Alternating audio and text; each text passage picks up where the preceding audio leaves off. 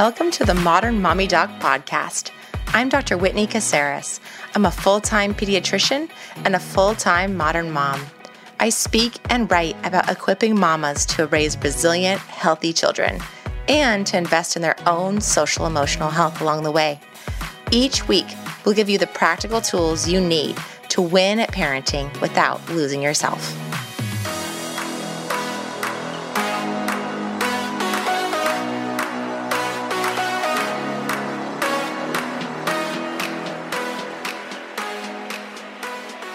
Okay, you guys, thanks so much for joining me today. Unless you guys have not read Parents Magazine or heard glowing reviews about this person who is my guest, I'm sure that you have some idea of who she is. But I'm going to let her give her backstory so that we can all learn from her experience. Tracy, tell me who you are, what do you do, and how did you get to this place in your career? Yeah, my name is Tracy Cutchlow. And I'm the author of a parenting book called Zero to Five 70 Essential Parenting Tips Based on Science. How did I get to this place? I suppose if you start at the beginning, I grew up in the Pacific Northwest on one of the rocky beaches. I was one of three girls. My mom stayed home with us. My dad was a longshoreman. And one of the defining things about my childhood was my age. I skipped a grade. I had a summer birthday. And so it was the first thing people would comment on when they found out how old I was and and say, "Wow, you must be so smart." So I kind of took this achieving identity on. I graduated from college at 20. I went on to have an award-winning career at daily newspapers in journalism and at Microsoft. And during that time, I was doing these side projects as a book editor of some best-selling books. And so I was pretty used to being, to feeling competent. And then I had a baby. mm-hmm. yeah. And suddenly I felt pretty out of my depth. Fortunately for me, I one of the books I had edited was called Brain Rules for Baby, childhood brain development book, and I felt like, you know, that's helpful to have that research bouncing around in my head.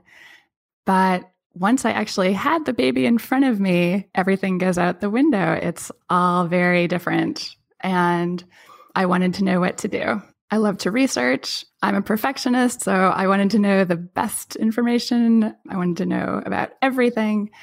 After having done all of that, I figured other parents probably had the same questions that I did. And I'm a fan of efficiency. I thought we should not all have to read the same books. and try to reinvent the wheel, figuring it all out. And I really wanted to create this reference, just to put that research in one place. And so that is how zero to five came to be. Wow, that's crazy. I skipped a grade too. I skipped sixth grade. And it is true. I mean, of course, my parents didn't mean it as a way for me to have this like perfectionism, like achieving like identity. But I, I do think that is something that sets you up like that people go, Oh, you're only 11 you know what i mean? Like totally. it is, yeah it's really interesting as a side conversation. That's that could be for another podcast that would be no this is great. I love it. Yeah and i do i mean i see some of that though even in zero to five. So for those who don't i mean i'm i'm holding the book right now. You can't see me but zero to five you know goes through a number of a number of facets of childhood and of how, as parents, new parents, we can kind of promote wellness, promote social emotional development, promote things like communication skills and working well with others and like all those things.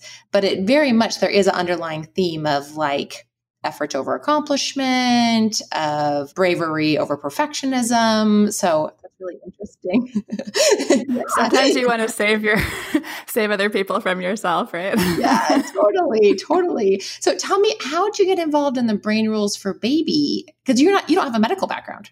Right? Or like a pediatrician? No, my background is in journalism. So, very much about synthesizing information and making it friendly and accessible. So, yeah, that was random a little bit but I did a sample edit for the publisher and the author, you know, reviewed a few different editors' work blind and chose mine. So Yeah, that's awesome. Well, and then it set you up probably for this book to at least have like you said, some framework for, okay, this is how these are like the types of things that people write about in this in this realm. Oh, it was more personal than that. It was the publisher coming to me and saying, you edited this book about how to raise a baby. Now you're going to have one and you have to put this stuff into practice. What a great story. yeah you're like okay yeah that's going to be that's going to be difficult i i hear you too and i i felt the exact same way as even a pediatrician like a trained pediatrician. I'd been doing this in actual private practice for five years or so before I had my first baby. And she hit me like a ton of bricks. I mean, I just had so much, like, so much that came at me that I feel like I could have had all the book knowledge in the world. And it didn't matter once she was here because all my emotions and the stress of it. And she was not an easy baby. Listeners know this because I talk about this all the time. That, you know, that that just set me up for not being able to actually use the information that I had previously to my full advantage. And I like your book because it's more of this like bite size chunks of information and really visual. Can you explain to people kind of the format and why you chose that format for people? Yeah, it is a very different book. It's almost it almost looks like a coffee table book where it's a large format. It's got a hidden spiral binding so it lays open flat and then there are these full page, full color photographs of families. I was honored to have a photojournalist who I'd worked with previously to take those photographs. And yeah, and then it's just kind of one tip per page I designed it that way because that was something I wanted as a new parent. Just quick information that was very practical. You know, there's there's so much information out there, so many books, and you but you know when you're pregnant you kind of have the bandwidth to read through those but then you forget what they said once your baby arrives and you just don't have the mental bandwidth to go back and read through them for those little nuggets of practical information like how do i actually apply this so I love the science. I love, but I really wanted to know in those moments, what am I supposed to be doing?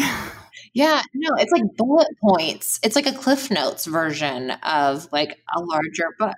But I mean, I don't mean that as like a down to a down, you know, like as no, I don't take it that way. That's what I wanted to design for sure because it's just.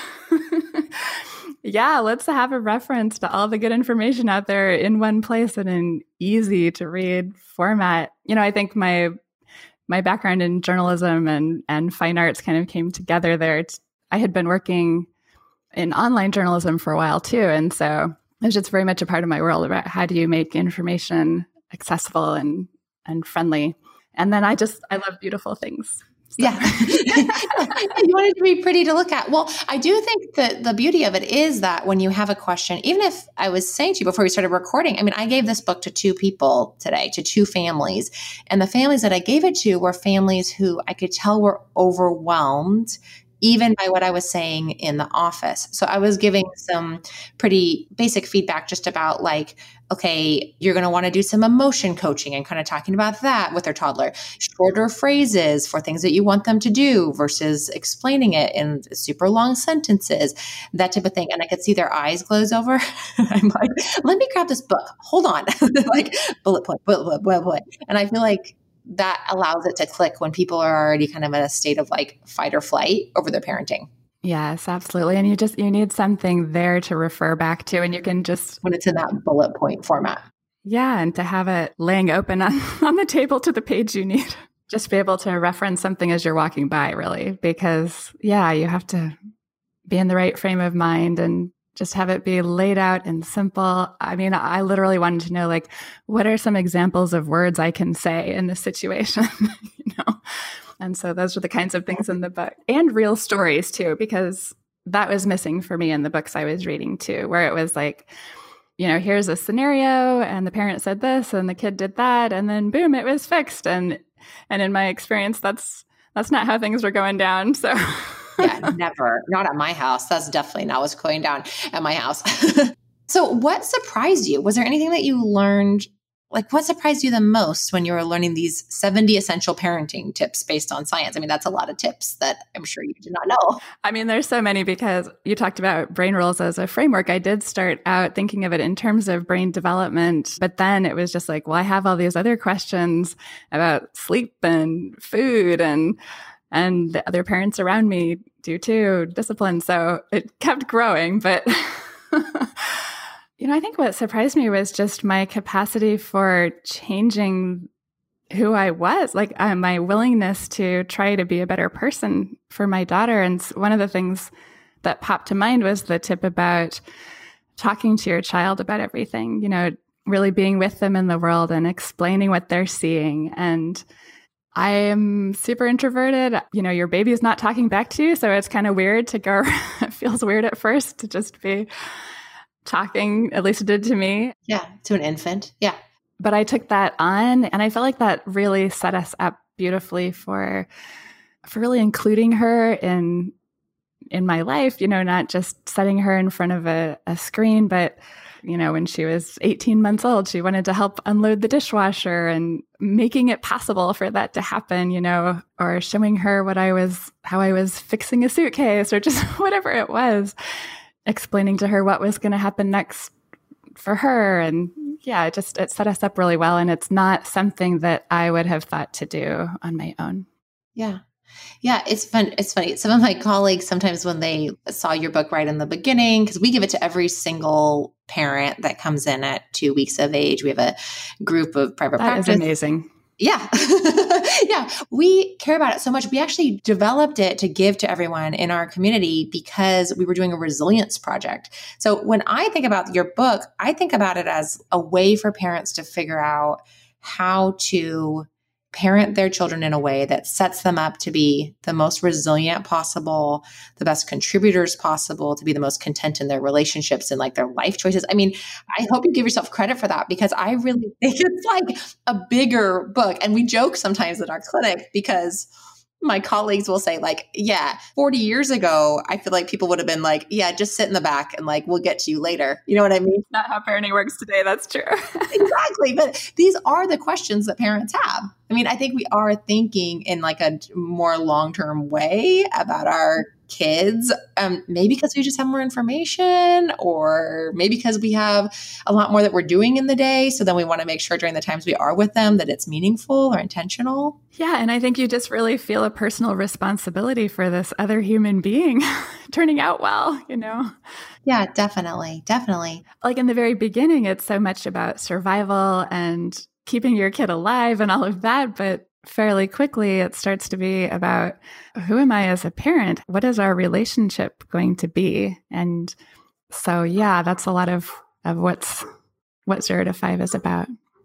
You start the book by talking about steps parents can take to promote wellness and development even before a baby's birth. Talk to me about the transition of motherhood and what you think we could be doing as a society to promote wellness for moms you know for for setting up that dyad for more success as they get going. Oh my goodness so many things. You know i think right now it's so much on the individual parents. It's on the mother or the couple to create the support networks that they need. And what i would love to see is really more the community coming together to support parents. I think of it in in a few different phases. Like those first 40 days, for example, you know, in other cultures, there's this period of time where the mother is not supposed to do anything except recover from the birth and feed the baby, and everyone else comes together to make everything else happen the cooking, the cleaning. So I think about like, how could we set up a doula system for ourselves in a way, like postpartum doulas, whether you can afford one or not, how could you gather the people around you together to do those things and not just bring food, but, or to, or come visit the baby, but, you know, really like clean the bathroom, just like change the expectation of what is needed during that time. Yeah, 100%. I think, especially for breastfeeding, I mean, uh, we really put so much pressure on moms to breastfeed and we you know know there's clearly tons of benefits of breast milk for kids But at the same time, I have moms that come in and then just go like, "Well, I don't know. I can't get the sleep I need. I I feel like my milk supply is is going down because I'm I'm exhausted. I don't have time to feed myself or give myself something to drink." And I think about how much money that we spend as a society on like baby registry gifts or on a nursery, which those things are all well and good, but I wish that when I had my kids that I had asked people for gift cards for doulas. Totally. And food for your freezer. yes, you know, like those are the two things you actually really need. And yeah, how can we in society, like in this dream world, I I would love it if every single mom, you know, covered by health insurance had a doula that came to her house for like a couple nights. Cause you're right. In other societies, even for breastfeeding success, you're in maybe the the home with your aunts and your sisters and everybody else and they're waking you up to say hey it's time to feed. You know they're bringing you everything. They're letting you sleep. They're soothing your baby while you sleep. Much more communal. Yes. And I think those home visits are a really important part of it, especially for the breastfeeding, like to have someone come and help you, show you like hands on in your home, in your environment. That would be huge. And I think another piece of it is just that emotional transition for parents is completely unrecognized right now. I think there should be this period of grieving, really, that your old self is gone. And, you know, right now there's only a focus on the joy that the baby is going to bring, which, yes, is also true, but both things are true. And I think parents get kind of emotionally lost without this marking of this incredible transition that's happening. I could not agree more with that. I see a lot of families and moms, and I think I did this in the beginning too, who kind of try to like make it my old self plus the baby, as opposed to like my new self who has a baby, if that makes sense. Like I just like added my baby as like a plus one to my life, as opposed to being like, well, no, there are some things that are going to have to change, and that's okay to mourn that, to have grief over that, that your life is different. Your life is different. You're going to be a different person and you're going to experience so many more facets of yourself. I think that's the incredible thing that a child brings into your life is like that massive expansion of your range of emotions. and just like this holding up a mirror to yourself and this opportunity to kind of heal some things from your own childhood. These are things I'm thinking about for my next book. Yeah, yeah, the five to 10. Because you have a seven year old? Is that right? I do. Yeah. My daughter's seven now, but but I'm still kind of thinking back at more like around age three, where which is the peak of defiance and how kids that when that will starts to appear, all those power struggles that happen and parents getting triggered and how surprised I was in myself at those moments and realizing zero to five is all about what things you need to do with your child. But at some point, you realize there's some things you need to do with yourself. Hi, Mama. Guess what? Our book, The New Baby Blueprint, is out in the world. We're so excited because we know it's going to help change the new motherhood experience. The Bump said, They say motherhood doesn't come with a manual, but the New Baby Blueprint comes pretty close. You can find it wherever books are sold or check it out at modernmommydoc.com forward slash book. So my three-year-old, I have a six-year-old and a three-year-old, and my three-year-old yesterday was just she's she's just having a rough time, like in life. Like I mean, she just is like so like angry at everyone and wants to do everything herself and gets so irritated and like yells at me if I sing along to like a song in the car. She's just like start it over, you know.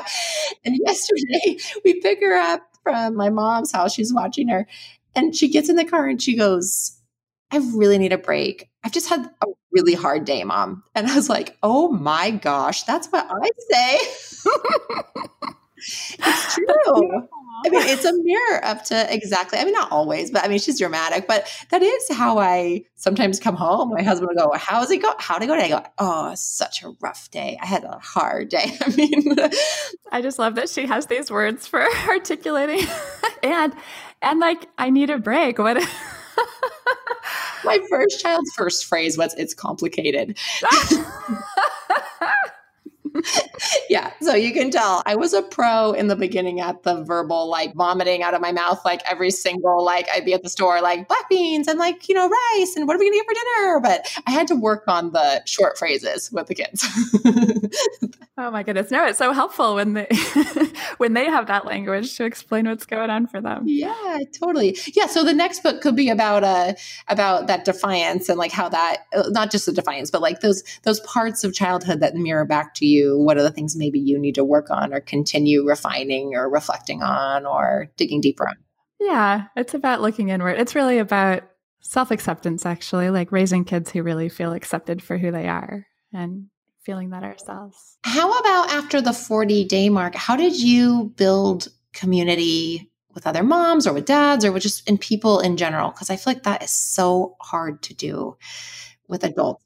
Well, that is one thing I really appreciated the Brain Rules book for was coming into it, understanding how important that was going to be. So I was really oriented in that way, going to classes. If I passed by another mom at the grocery store, making an effort to share something honest, not just on the surface, or with friends, you know, like having a group text, just being like, I'm going out to do this now. And not trying to make plans, but just inviting people to whatever was happening because it's just too hard to to plan. And then I live in Seattle. We're very fortunate to have a group called PEPS.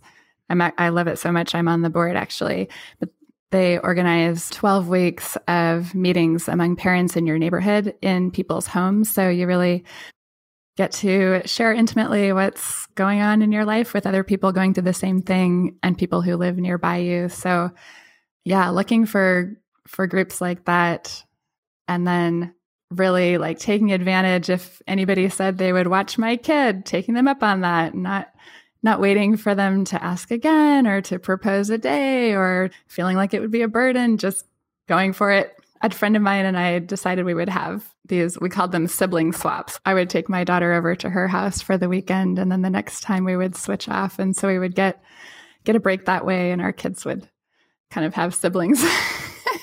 yeah, that's that's a really good idea. I've never heard of anyone say that before. But I think just the idea of, you know, you really cannot be a good parent in my mind unless you are taking care of yourself. Like I I think you can function, you can still you can still do the surface stuff. Of course, you can make sure they get dressed and all that. But I think in terms of imparting those deeper resilience pieces and like the parts that really matter and having the bandwidth to care about what your toddler is trying to explain to you about their Lego Duplo thing. You know, like I only care if I've taken a minute for myself. You know, like, let's be really real.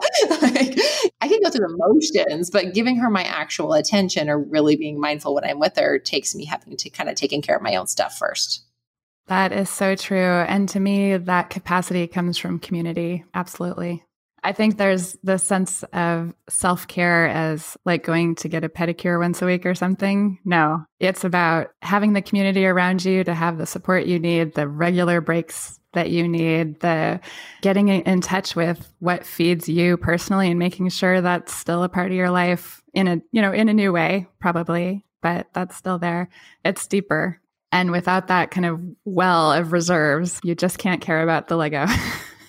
yeah. I mean, I can piece it together, but I'll definitely be thinking about my next podcast episode or whatnot. There is something important about presence for sure. Yeah. Yeah, definitely. So in the book, of course, you talk about tactical, like verbal and motor development, but also about the social development pieces of, you know, a childhood and, and of, of a child growing up. Tell me kind of what are the pearls that you think are some of the most important things? Or what are the what are the themes that you found readers resonated the most with about the social development pieces? Because i find that that's really where people get a lot of anxiety around their kids. They they're okay with their walking development and their talking development but it's really the social pieces. Is there anything in there that you feel like man this was a real thing i hope parents will really take home? Yeah, I think it's the emotional piece. You mentioned talking with with your family about emotion coaching, I think that like recognizing emotions as almost like neutral, just like things that are going to happen and they're all fine, like they're all acceptable. and teaching our kids to have some facility with emotion around being able to recognize them and name them and be okay with them and just how do you express them in a way that that doesn't hurt other people but you know i think most of us grew up in households where certain emotions were not allowed. And so when when those come up in our kids or even in ourselves we just want to stop. Like everything in our body is saying just stop. And so to allow that development in our kids we kind of have to step back and and look at ourselves and just reassess how we feel about certain emotions and our ability to sit with them and just, you know, feel the sensation of them in our bodies and know that if we allow that and focus on that, it'll pass. That's so good. I love that. Yeah. And what's, I mean, emotions are what drive so much of our behavior, right? And so when you have tools for coming back to your center, that's everything. Then you don't end up dismissing emotions or distracting yourself from them in unhealthy ways and and all of that. So to me that's really the foundation. And then when you have that language around emotion and ability to sit with it with yourself and with your kid, you're able to create a wonderful relationship with your child as well. And for them to be able to develop good relationships with their peers. I've I've done I've been amazed by the work that is happening with social emotional learning in in preschools up here in Seattle and I see just a lot more of this happening not only in the parenting literature but in the schools and I'm pretty excited to see what that's going to mean for our kids. Yeah, absolutely. You know, my generation, especially for girls, was so focused on performance and on appearances and on on like what it means to be a good girl or what it means to be like a success. And I find myself, even with those things, like my daughter will have an emotion and I feel myself, my first instinct is like to be ashamed for her of her emotion, which is crazy. It's not crazy. That's how we're probably raised. Yeah. Yeah. And then it takes really thinking through at that moment. And again, I think you have to have, in order to think through it, you have to have the space to be calm enough to be in the moment to think this is so healthy for her to have this emotion and for me to say, I see you.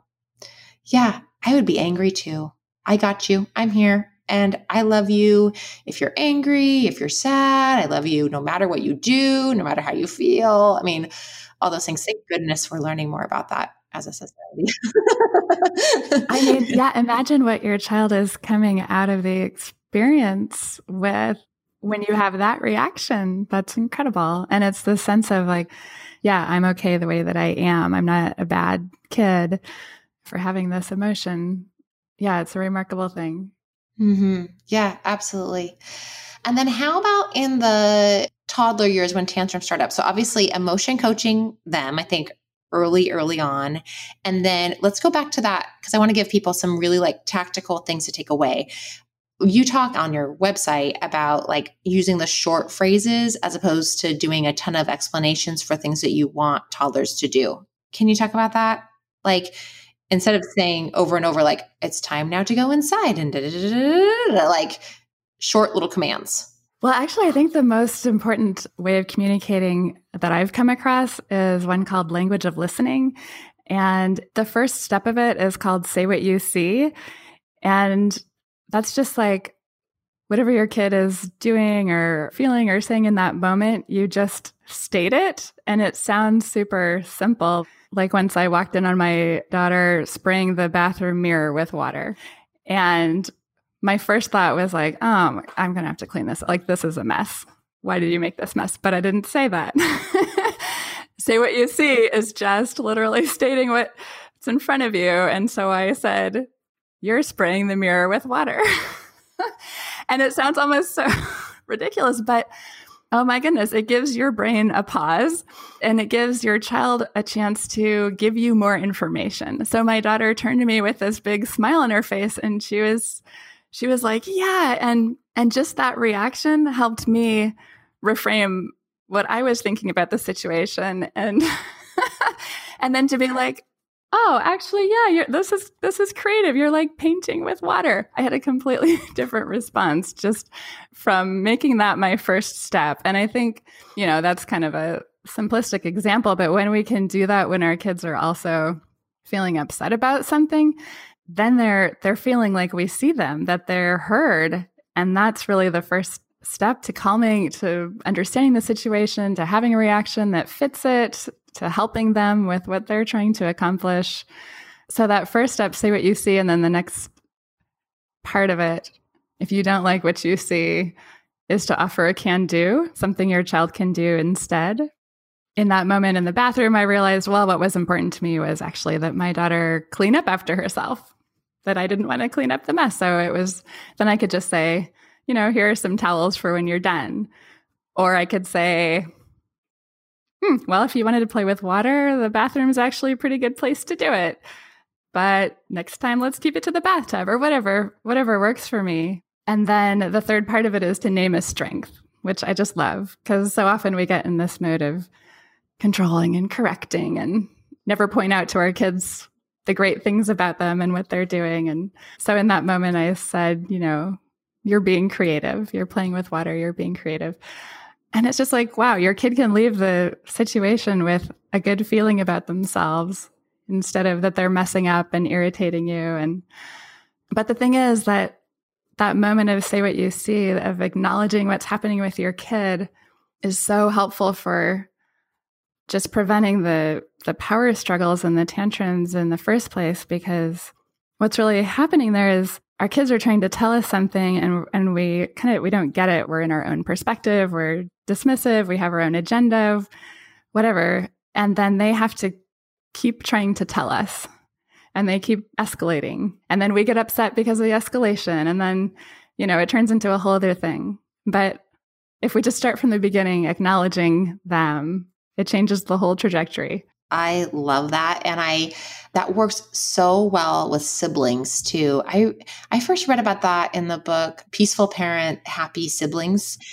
And she describes that really clearly with siblings. But then, of course, you can do it just with one child as well. But the same thing happens. You see your child kind of stop and look at you like, what?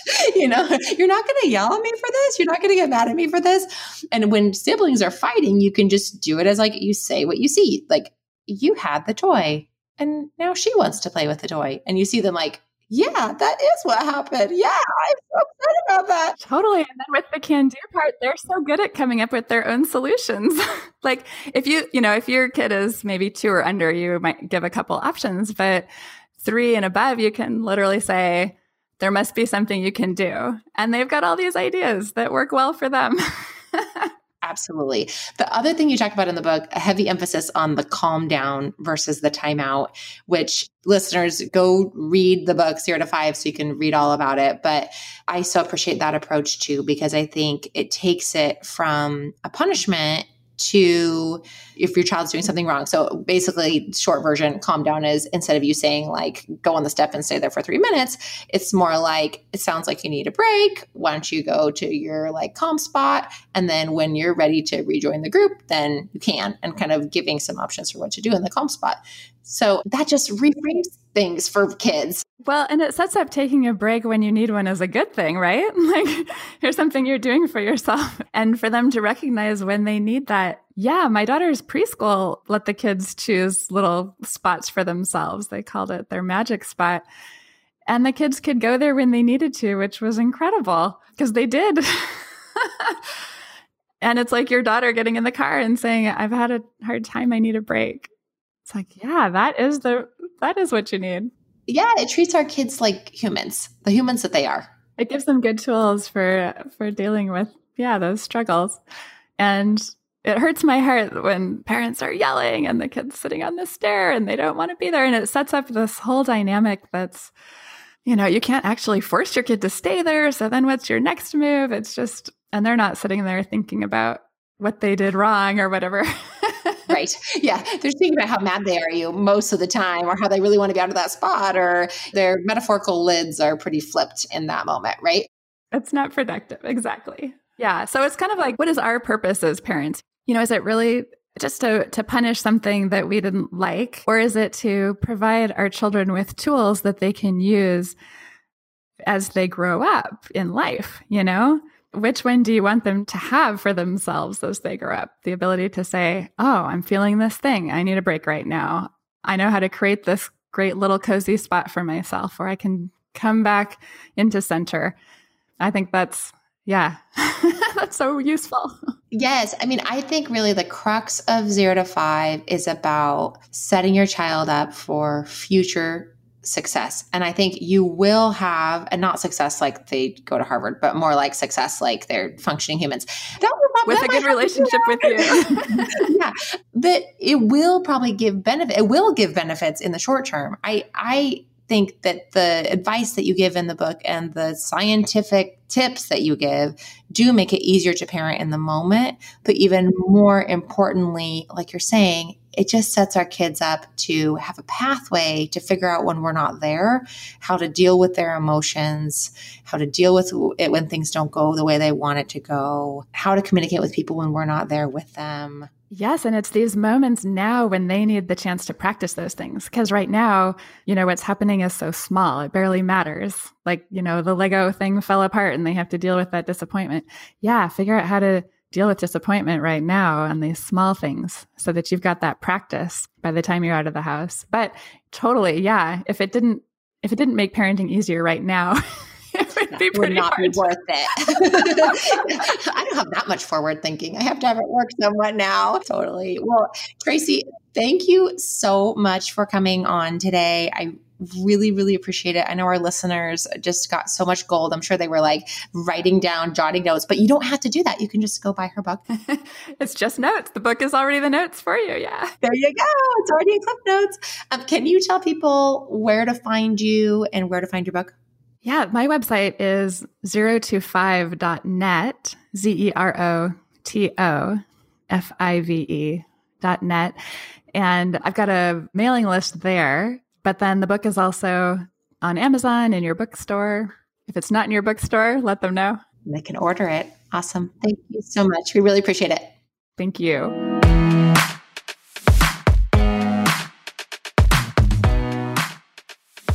Hey, hey, hey. If you loved this episode, make sure to subscribe to the Modern Mommy Doc podcast so you're automatically notified every time we have powerful information, inspiration, and amazing guests to share with you. We would also be so honored if you shared the Modern Mommy Doc podcast with your friends by snapping a screenshot of this episode and posting it with hashtag Modern Mommy Doc so we can spread the word and help more mamas win at parenting without losing themselves. Thanks for being part of our community.